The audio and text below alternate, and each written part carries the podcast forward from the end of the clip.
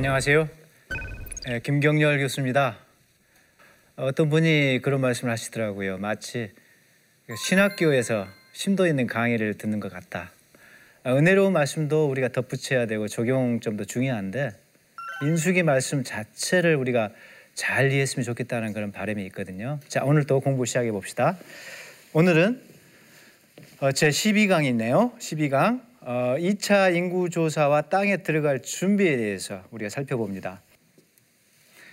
오늘의 강의 포인트는 2차 인구 조사 그 결과 그리고 그 직후에 내려진 지침인데요. 땅 분배하는 방법입니다. 하나님 이걸 알려주시거든요.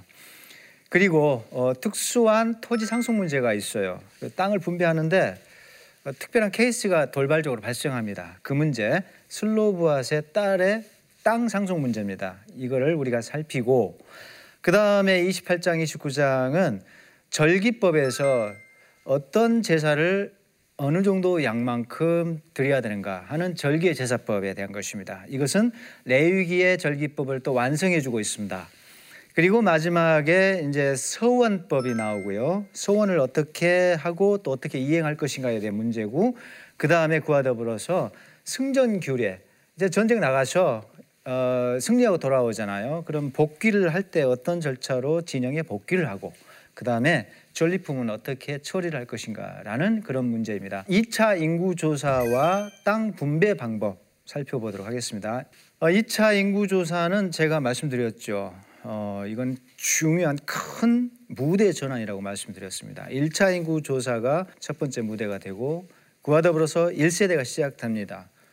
그런데 1세대가 다 죽어요. 다 죽고 이제 2세대가 남게 되거든요. 그래서 중대한 시점에 이제 가나안 땅을 진입을 앞두고 하나님이 다시 인구 조사를 이제 시킵니다. 제가 말씀드렸죠. 인구 수를 헤아릴 때는 새로운 출발을 하기 위함이다. 마찬가지입니다. 이제는 눈앞에 바로 직전에 가나안 땅을 앞두고 하나님께서 준비하라고 작업을 명령을 내리십니다. 그게 바로 다시 인구, 인구를 헤아려라 하는 것이죠. 그래서 2차 인구 조사는 중대한 전환점이 될 수밖에 없습니다. 어, 이것은 이제 바알부활 사건, 바알보월 사건 직후에 예, 이제 연병, 하나님의 역병이 발생해서 사람들이 많이 죽고 어, 그 사건이 이제 수습이 되고 백성들이 이제 재정비를 하죠. 어, 하나님께 매를 맞고 정신 바짝 차리고 다시 수습을 하고 재정비를 하는데 그게 바로 이제 그 맥락에서 인구 조사가 이루어진다는 것입니다. 자, 2차 인구 조사 결과는 중요한 사실은 인구 수가 거의 변동이 없었다. 이것은 하나님의 축복이 유지되고 있었다. 40년간이나 계속 끊임없이 하나님의 은혜는 백성들에게 계속 주어지고 있었다는 강력한 증거가 아닐 수가 없습니다. 그래서 발람도 그렇게 고백을 하잖아요. 야곱의 특 티끌을 셀 자가 없도다라고 저주를 선포하지 않고 이런 내용과 더불어서 부러워하고 또 이스라엘을 축복을 하게 됩니다. 특히 레이지파 어, 고라의 아들들의 생존이 2차 인구 조사에서 특별하게 언급되고 있어요. 이들이 살아 생존했다. 아버지와 일족들이 다 몰살당해 죽었는데 아들들의 일부가 하나님의 말씀을 두려워해서 피했거든요. 그래서 도망을 갔어요. 순종한 것이죠. 실질적으로 이들이 나중에 후손이 복을 받아가지고 고라 후손들이 성전에 음악을 담당하는 레이지파 봉사를 하고 여러 시편을 작성을 합니다. 그리고 재미있게도 사무엘도 고라 후손이라는 것입니다. 순종한 백성들에게 대타지만 대타 역사지만 대타로서 제사장 역할을 하도록 임시적이지만요 그런 축복을 또 주는 장면을 볼 수가 있습니다. 고라 후손들이 받은 축복이었습니다. 자 그리고 1세대가 2차 인구조사가 의미하는 것은 1세대가 전원 사망했다는 것이죠. 이제 물갈이가 되었다. 세대 교체가 되었다는 것이죠. 민수기 14장에서 이미 정탐꾼들이 돌아와서 보고대를 할 때 10명의 정탐꾼의 선동, 선동에 합류해서 모세에게 반항하고 하나님을 불신하고 땅에 못 들어간다고 하니까 그때 너희들이 한 명도 땅에 못 들어갈 것이다. 라고 하나님이 심판을 내리시거든요. 그 예언이 성취가 됩니다. 그때 이미 여호수아와 갈렙만은 그러나 그들이 땅을 받는 축복을 받을 것이다라고 하시죠. 이제 그 땅에 들어가서 땅을 어떻게 나눌 것인가의 문제를 다룰 필요가 있었습니다. 하나님이 그 지침을 알려주십니다. 하나님이 가르쳐 주신 토지 분배 원칙은 이와 같습니다. 첫 번째 인구 수별로 인구가 많으면 많이 받고 인구가 적으면 적게 받아라. 이게 첫 번째 원칙이었어요. 인구 수별로 할당을 받는다. 그 다음에 두 번째는 제비 뽑기 원칙을 알려 주셔요. 제비를 뽑아야 된다. 인구의 많고 적음과 상관없이 제비를 뽑아야 된다. 언뜻 볼 때 이게 지금 두, 두 가지 이야기가 모순된 이야기가 한꺼번에 주어지는 것 같아요. 아니 인구 수별로 할당을 받는다라고 해놓고 여기선 제비를 뽑는다, 뽑는다. 이게 어떻게 해결되냐면요. 이걸 요약하자면은 이와 같습니다. 지파별로 일단 제비를 뽑아요. 열두 지파가 제비를 뽑아요. 그 2번에 해당되죠. 그 다음에 지파 안에는 각 지파 안에 가문들이 많잖아요. 여러 가문들이 있어요. 그 시족이죠. 일종의 혈족. 그 지파 내에서 그 가문별로 어, 땅을 다시 분배해서 할당을 줄 때는 그 가문의 혈족의 인구 수별로 혈족이 많으면은 많이 분배를 받고 적으면은 적게 분배를 받는다. 1번 원칙이 적용되는 것입니다. 그리고 제비 뽑기는 구약에서 참고로 이렇게 많이 나와요. 77회. 근데 정확하게 어떤 물건을 사용해서 어떻게 제비를 뽑았는지는 전혀 우리가 알 수가 없습니다. 그리고 또 한 가지 우리가 의문점은 제비 뽑기가 공정했을까? 왜 열두 지파는 제비 뽑기에 다 동의를 했는가? 전제가 있죠. 하나님이 제비 뽑기를 통해서 정확하게 정확하게 하나님이 자신의 뜻을 알려 주신다는 그런 확신을 가지고 전부 제비 뽑기에 동참한 것이죠. 그 다음에 특수한 토지 상속 문제가 나옵니다. 27장에 이제 땅 분배 문제가 어느 정도 지침이 마련이 됐는데 돌발적으로 변수가 생겼어요. 돌발적인 문제였습니다. 술로보아스의 딸들이 찾아왔어요. 아버지가 죽으면 아들들이 있으면 돼요. 근데 묘하게도 이 상황은 아들들도 다 죽고 딸들만 미혼, 아직 결혼하지 않은 딸들만 남은 거예요. 그럼 딸이 토지 상속권을 가질 수 있느냐에 대한 문제를 제기를 한 거예요. 그래서 우리는 어떻게 합니까? 해결해 주세요. 이 경우 토지는 누구에게 돌아가야 됩니까? 라고 하니까 하나님이 해결책을 주셔요. 자, 자 토지 상속의 원칙이 이와 같다라고 알려주시는데 아버지가 사망해서 아들도 없으면 슬로바스 딸의 케이스죠. 그러면 딸들이 상속권을 가져야 된다라고 말씀을 딱 처음부터 정답을 주셔요. 딸들도 상속권이 있다. 근데 만약에 딸도 없으면 어떻게 되는가? 아무 무자녀로 죽었어요. 자녀가 없이 그 집안이 싹 죽었어요. 싹 사라졌습니다. 딸마저도 없어요. 그러면은 그 아버지의 형제에게 형제에게 그 땅을 줘야 된다라고 이야기를 하고 있습니다. 우리를 기준으로 하면 삼촌이죠. 아버지 형제도 없다. 그런 경우가 있을 수가 있죠. 그러면 그 아버지의 삼촌에게 아버지 삼촌에게 간다는 것이고 아버지 삼촌마저도 없다. 그러면 가장 가까운 친족에게 그 땅이 돌아가야 된다. 이게 무슨 말이냐면 그 가문 내에서 그 혈족 내에서 이 땅이 관리가 되어야지 다른 집안으로 넘어갈 수는 없다 라는 것을 분명하게 이야기해 주고 있습니다. 근데 만약 이런 경우가 있을 수가 있잖아요. 딸들이 다른 집안으로 1번인데 딸들이 다른 집안 시집을 가래요. 가요. 그러면 다른 집안 사람이 되거든요. 그러면 그 토지는 누구에게 귀속되는가? 자, 이런 문제가 나중에 또 돌발적으로 튀어나옵니다. 요게 민수기 맨 마지막 장에서 하나님이 또 해결책을 주십니다. 자, 여호수아 후계자 유임식이 이제 진행이 됩니다. 장소는 아바림산 어느 정상이에요. 성경에 이제 나와 있죠. 2차 어, 인구 조사가 끝나고 땅 분배 문제가 이제 다 해결되고 난 다음에 이제 하나님이 모세 후계자를 임명을 하십니다. 자, 여호수아는 이런 사람이었어요. 그 안에 영이 성령이 머물러 있는 사람이다. 성령의 사람이라는 거죠. 그 다음에 여호수아는 정치적인 지도자죠. 엘르아살은 아론을 이은 아론의 아들이에요. 대제사장직을 엘르아살이 이미 승계 받았어요. 지금 현재 엘르아살이 대제사장이고 이제 정치적인 후계자로는 여호수아가 임명이 됩니다. 그리고 재밌는 거는 여호수아가 임명이 되지만 실권은 모세가 죽을 때까지 행사를 합니다. 몇 달 후에 신명기 가서야 몇, 몇 개월 후입니다.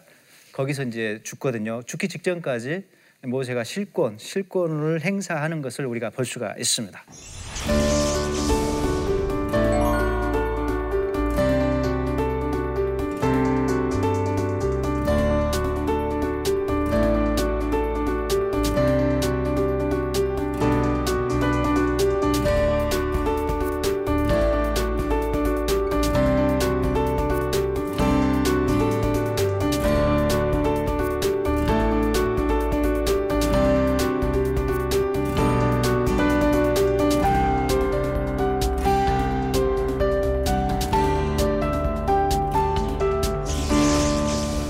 이것은 민수기 28장 29장 내용이죠. 재밌는 거는 레위기 23장의 내용을 보완하고 있다는 것입니다.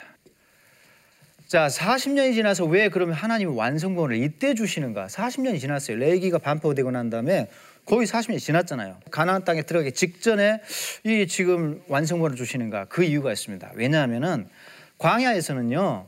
농사도 어렵고 목축이 불가능했잖아요. 광야에서는 임시로 제한적으로 제사를 드릴 수밖에 없었고 가나안 땅에 들어가서 본격적으로 제사를 드려야 되니까 이제 완성본을 하나님 마련해서 주시는 겁니다. 너 내가 너희에게 주는 땅에 들어가서 이 법을 지켜라. 레위기 23장에 이거 레위기거든요. 레위기 23장에서 그렇게 조건을 달아서 하나님 이 법을 제사법을 절기법을 주시거든요. 그러니까 이것은 궁극적으로 가나안 땅에 들어가서 지켜야 될 그런 절기의 제사법이었습니다. 자, 28장, 29장 좀 복잡하지만 이걸 도표 한 장으로 깔끔하게 우리가 정리해 볼 수가 있어요. 상번제는 매일 순양 두 마리를 바칩니다. 아침 저녁으로 바쳐요. 그 다음에 안식일에는 상번제를 바치고 플러스 1년생 순양 두 마리를 추가로 바칩니다. 그 다음에 월삭, 초하루죠. 초하루에는 그 절기에 해당되는 재물을 바치는데 이와 같은 것들이 그 절기에 해당되는 것이죠. 어, 근데 가만 보면은 똑같아요. 수소 두 마리, 순양 한 마리, 1년새 순양 일곱 마리, 순염 한 마리 똑같잖아요. 거의 비슷해요. 무교절 때는 1월 15일부터 21일간 7일 동안 매일 이렇게 바쳐요. 매일 7일간 바치고 77절 때는 3월 6일에 또 이걸 바치고 나팔절 때, 나팔절 때는 7월 1일이죠. 7월 1일인데 어, 7월 1일이 사실은 월삭이니까 월삭 플러스 월삭에 바치는 것 플러스 추가되는 것입니다. 이걸 기본으로 드리고 그 다음에 추가로 이걸 바치도록 되어 있습니다. 속죄일에는 레위기 16장에 이걸 바치라고 나와 있어요. 거기에 추가로 속죄일에는 이게 기본적으로 바쳐진다는 것이요. 이거 외에 요걸 또 바쳐야 된다는 것입니다. 이렇게 돼 있고 그 다음에 초막절에는 재밌어요. 초막절에는 숫소가요. 숫소가 어, 13마리 그 다음에 2일째는 12마리 예, 초막절에는 이런 식으로 받쳐집니다. 한 마리씩 줄어요. 그래서 마지막 7일 때 7마리가 되고 한 마리씩 줄면서 8일째 대회라는 거예요. 초막절의 제일 마지막 날은 대회라는 날인데 그때는 또 한 마리만 드립니다. 자, 서원법을 보겠습니다. 서원은 왜 서원법이 갑자기 나오는가? 어, 절기법 마지막에 29장 민수기 29장 마지막에 서원의 하목제가 언급돼요. 그래서 이게 연결고리가 되죠. 첫 번째 연결고리고 두 번째 서원법이 여자의 소원 문제 집중되고 있어요. 그러니까 여자의 경우는 어떻게 해야 됩니까? 그 문제가 술로버에서 딸 문제가 결부되어 있어요. 우리 여자들은 남편에게 속해 있고 아버지 밑에 있는데 서원을 하게 되면은 서원을 어떤 식으로 처리해야 됩니까?라는 문제 문제가 발생될 수가 있습니다. 남자는 쉬웠어요. 그냥 본인이 지키면 돼요. 문제는 여자인 경우에 여자인 경우. 여자는 남자의 종속되어 있는 그런 신분이었거든요. 그래서 몇 가지 사례로 나뉘어집니다. 자, 부모님 밑에 아직 처녀로 시집을 안 가고 있는 미혼 여자잖아요. 그러면 아버지가 소원을 했잖아요, 이 여자가. 그러면 아버지가 소원을 지켜라. 하지 마라. 라고 결정권을 아버지가 갖고 있어요. 그 다음에 혼인 전에 어떤 여자 소원을 했어요. 혼인 전에 소원을 했는데 아버지가 정확하게 어, 뭔가를 가부간에 말씀 안 해주시고 그 상태에서 서원을 아직 한 상태에서 이행도 하지 않은 상태에서 결혼을 했네 남편한테 들어갔어요. 그러면 서원이 유효하잖아요. 그때 서원 전에 아, 혼인 전에 서원을 하고 혼인을 해버렸잖아요. 그러면 남편 밑에 있기 때문에 그 경우 남편이 결정해요. 남편이 하지 마십시오. 소원을 지키십시오라고 할 수가 있다는 거죠. 그 다음에 이제 과부나 남편 죽었어요. 그 다음에 이혼을 당했네. 혼자 남았어요. 이런 경우는 여자 혼자 결정에 대해서 자기가 지켜야 됩니다. 반드시 이행을 하고 그 다음에 어, 유부녀죠. 남편이 있는 여자. 내가 결혼을 했어요. 근데 내가 소원을 했잖아요. 그때는 역시 남편이 판단해가지고 여보 이 소원을 하지 마세요. 이행하지 마세요. 이 소원 지키세요. 남편이 또 결정을 해줄 수가 있다는 거죠. 그러니까 결국은 그러니까 남자에게 종속되어 있었기 때문에 남자의 결정권에 따랐다는 그런 결론입니다. 그 다음에 미디안과의 전쟁인데요. 이 전쟁이 굉장히 중요합니다. 자, 이 전쟁의 세 가지 중요성 제가 말씀드린 대로 첫 번째는 미디안 종족에 대한 보복이에요. 왜냐하면 이들이 바알볼 사건 주동 세력이었잖아. 발람과 더불어서 그 다음에 이 전쟁에서 이 전쟁을 통해서 하나님이 새로운 전쟁 규례를 마련해요. 전쟁할 때는 이렇게 이렇게 해라. 지침서를 알려주십니다. 그 다음에 말씀드린 대로 가나안 전쟁의 전초전이에요. 이것이. 일단 우리가 미디안 족속에 대해서 알아봐야 되는데 미디안 족속은 재밌게도요 한 부족 국가는 아닙니다. 여러 혈족들이 연맹을 이룬 부족 연맹체였다고 볼 수가 있어요. 그러니 다섯 왕이라고 나오죠. 미디안의 다섯 왕이다. 이들이 모세에게 굴복하거든요. 그 이유가 이들이 부족 연맹체로 존재했기 때문입니다. 그리고 본거지는 아라비아인데 광범위하게 분포를 하고 살았어요. 본거지를 떠나서. 자, 지도를 한번 볼까요? 보세요. 원래 본거지는 이쪽 지역입니다. 어, 거점 지역인데 이들이 그러나 이렇게 널리 분포해서 어, 이주하면서 세력을 형성하면서 여기저기 흩어져서 살았다는 거죠. 심지어 여기까지 와서 미디안 족속이 모세에게 진멸 당하잖아요. 그리고 겐 족속이 여기에 이제 이주해서 삽니다. 음. 그리고 어, 그 시브라와 그다음에 모세의 장인 이드로 역시 미디안 지파였는데 여기까지 와서 접촉을 하잖아요. 광범위하게 활동을 했다는 것을 우리가 알 수가 있죠. 미디안 족속은 어, 활동 범위가 컸다는 것이고 대표적인 부족은 겐족속이에요. 바로 시보라가 속하고 이드로 혹은 호밥이라는 모세 장인이 속해 있는 어, 그런 부족들입니다. 그리고 미디안 다섯 왕이 연명체였는데 이스라엘에게 모세에게 패배한다는 것을 우리가 알 수가 있습니다. 자, 전쟁 결과 이렇습니다. 전쟁 결과 이거는 헤렘 전쟁이라는 건데요. 헤렘은 신학적으로 중요한 말입니다. 이 헤렘은 신학적으로 다 바친다라는 뜻을 갖고 있어요. 다 바친다. 어, 봉헌 음, 그런 뜻을 갖고 있어요. 하나님 앞에 전적 드림 이런 의미를 갖고 있습니다. 자, 이 헤렘 전쟁인데 미디안과의 전쟁이 어, 그 이유가 이제 나와요. 여기 보시면은 이제 그 이스라엘에서 각 지파에서 천 명씩만 각출을 해요. 그래서 만 이천 명의 군대가 나가서 이제 싸우는데 미디안을 격파하죠. 그때 미디안 다섯 왕을 패배시키고 반란도 처리를 합니다. 그래서 음행 사건 주동자들이 다 벌을 받아요. 그 다음에 포로로 어, 여자하고 유아를 데리고 옵니다. 플러스 전리품 여러 가지 가축과 그 다음에 양떼 재물 이런 것들을 가지고 옵니다. 재물들을. 자, 그런데 하나님께서는 포로 중에서 처녀가 아닌 여자들 그리고 남자들은 다 죽여라. 처녀가 아닌 여자를 죽여라. 남자도 죽여라. 좀 무자비하죠. 근데 그 이유가 있었어요. 왜냐하면은 이게 지금 바알부월 음행 사건, 음행 사건 때문에 그렇습니다. 여기에 대한 징벌을 제대로 받는 것이죠.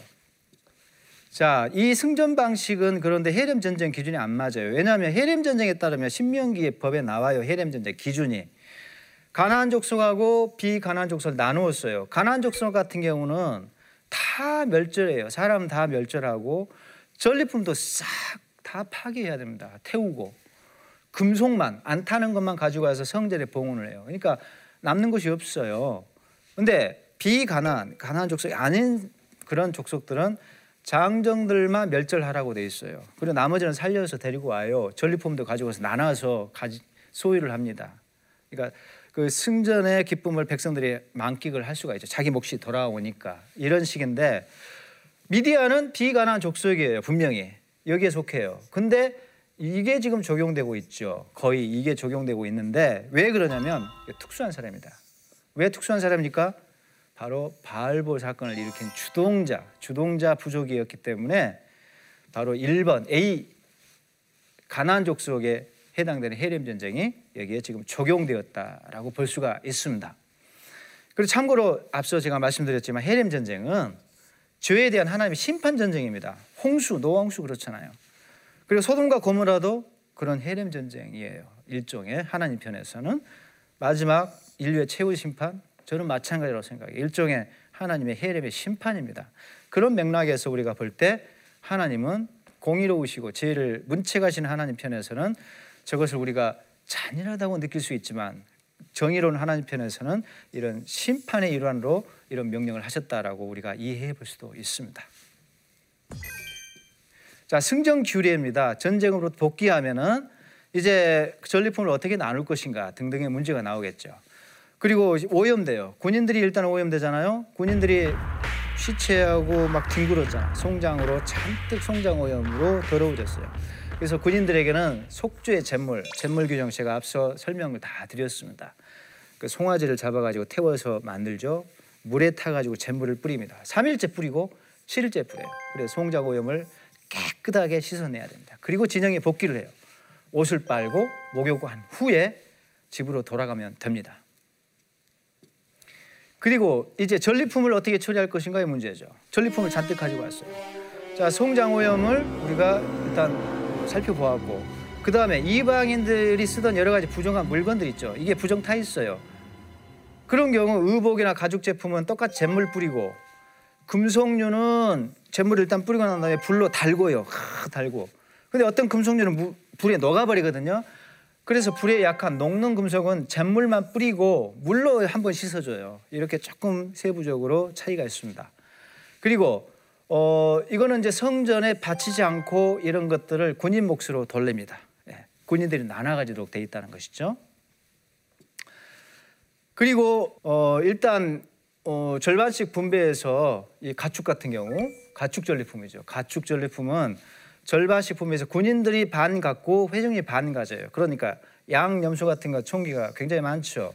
절반은 이거예요. 그런데 절반을 군인들이 수고했으니까 전쟁 나가서 수고했으니까 목숨을 걸었으니까 반을 몫을 차지하고 나머지 회중이 반을 몫을 차지합니다. 그 중에서 제사장을 떼줘야 돼요. 자, 제사장 몫은 군인들한테서 뗍니다. 500분의 1만 떼요. 음, 그래서 500분의 1 떼면은 이, 이 숫자가 나오고 레위인들도 몫이 있어야 될 거 아니에요. 또 절반을 떼요. 레위 몫은 이 정도인데 레위 몫은 회중들에게 떼요. 50분의 1을 뗍니다. 그러니까 군인들은 조금 떼고 회중들은 많이 떼죠. 그러니까 왜냐? 군인들은 수고했잖아요. 고생을 많이 했잖아요. 그러니까 조금만 떼서 제사장 몫으로 줍니다.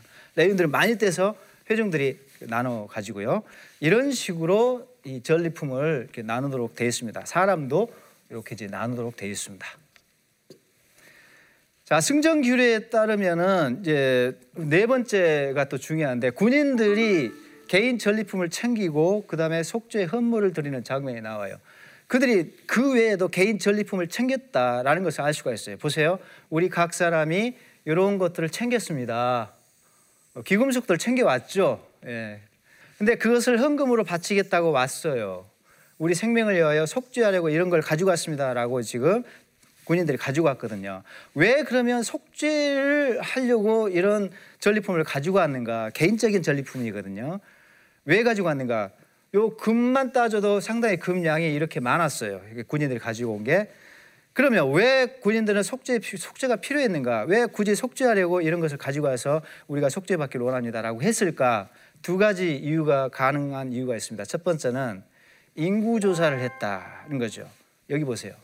우리가 돌아와서 우리가 숫자를 헤아려 봤습니다. 군인들을 하나하나 헤아려 보니까 한 사람도 충나지 않았습니다라고 이야기를 하고 있거든요. 근데 인구 조사를 하면은 이게 지금 하나님의 양이거든요. 백성들이 하나님의 양인데 하나님만이 이 양들을 자기 양을 관리하고 숫자를 셀 수가 있어요. 근데 사람이 막 셌다.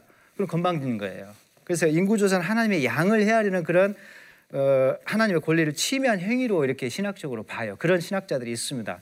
그런 관점에서 볼 때는 요 인구 조사를 군인을 숫자를 헤아린 것이 잘못됐기 때문에 그거 속죄하려고 이 물건을 가지고 왔다라고 해석을 할 수가 있다는 것입니다. 이게 대부분의 학자들 이야기고 저는 또 하나 가능성은 어, 이게 지금 이렇게 은혜를 받았는데 요 큰 은혜를 받았죠. 이렇게 하나님 큰 은혜를 주셔서 우리 우리에게는 인명피해가 없었는데 완벽한 승리를 거두고 왔는데 우리가 욕심이 발동해서 이런 걸 다 주섬주섬 챙겼다. 좀 부끄럽습니다. 라는 마음으로 헌금을 했을 수가 있다 하는 것입니다. 제가 생각하는 개인적인 그런 해석 중에 하나입니다. 자, 삶의 적용을 해봅시다. 2차 인구조사에서도 하나님 은혜는 여전했습니다. 그러나 백성은 자격이 없어요. 하나님의 은혜는 여전합니다. 오늘도 그렇습니다.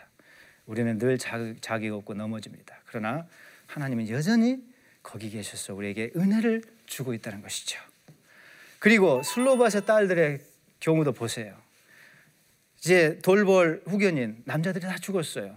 그런데 우리 하나님은 세밀하게 약자도 보호하시는 보호 장치를 마련해 주신다. 약자 보호 장치가 이렇게 세밀하게 마련되어 있다는 것입니다. 그런 하나님을 우리가 생각해 보도록 합시다. 그 다음에 우리가 28장, 29장에서 상분제 드리고 안식일 제사, 세밀하고 풍성한 절기 제사 아주 세밀하게 살펴봤습니다. 자, 얼마나 정확하게 정성스럽게 예배를 드렸습니까? 구약 백성들은 이런 제사법에 따라서 정성스럽게 하나님 앞에 봉양해 드렸습니다. 마찬가지입니다. 우리 예배도 이런 정성이 들어가야 되지 않겠습니까? 그 다음에 헤렘 전쟁을 통해서 하나님 너무 무자비하다 이걸 생각하는 것이 아니라 우리 인간은 어쩔 수 없이 죄라, 죄인이라는 사실. 그러니까 심판받아 마땅하다는 것입니다. 미디안에 대한 헤렘 전쟁이 곧 우리에 대한 헤렘 전쟁일 수도 있습니다. 죄의 심각성을 오히려 우리가 생각합시다. 하나님은 무자비하다 이걸 항변하기보다 이걸 따지기보다 얼마나 우리 죄가 무섭고 심각한지를 오히려 그 부분을 생각하는 그런 어, 미디안 전쟁이 되어야 되지 않겠나라는 생각을 해봅니다.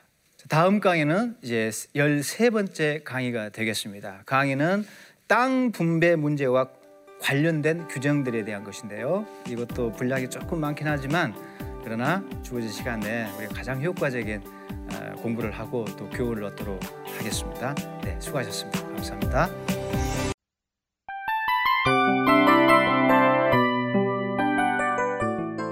이 프로그램은 청취자 여러분의 소중한 후원으로 제작됩니다.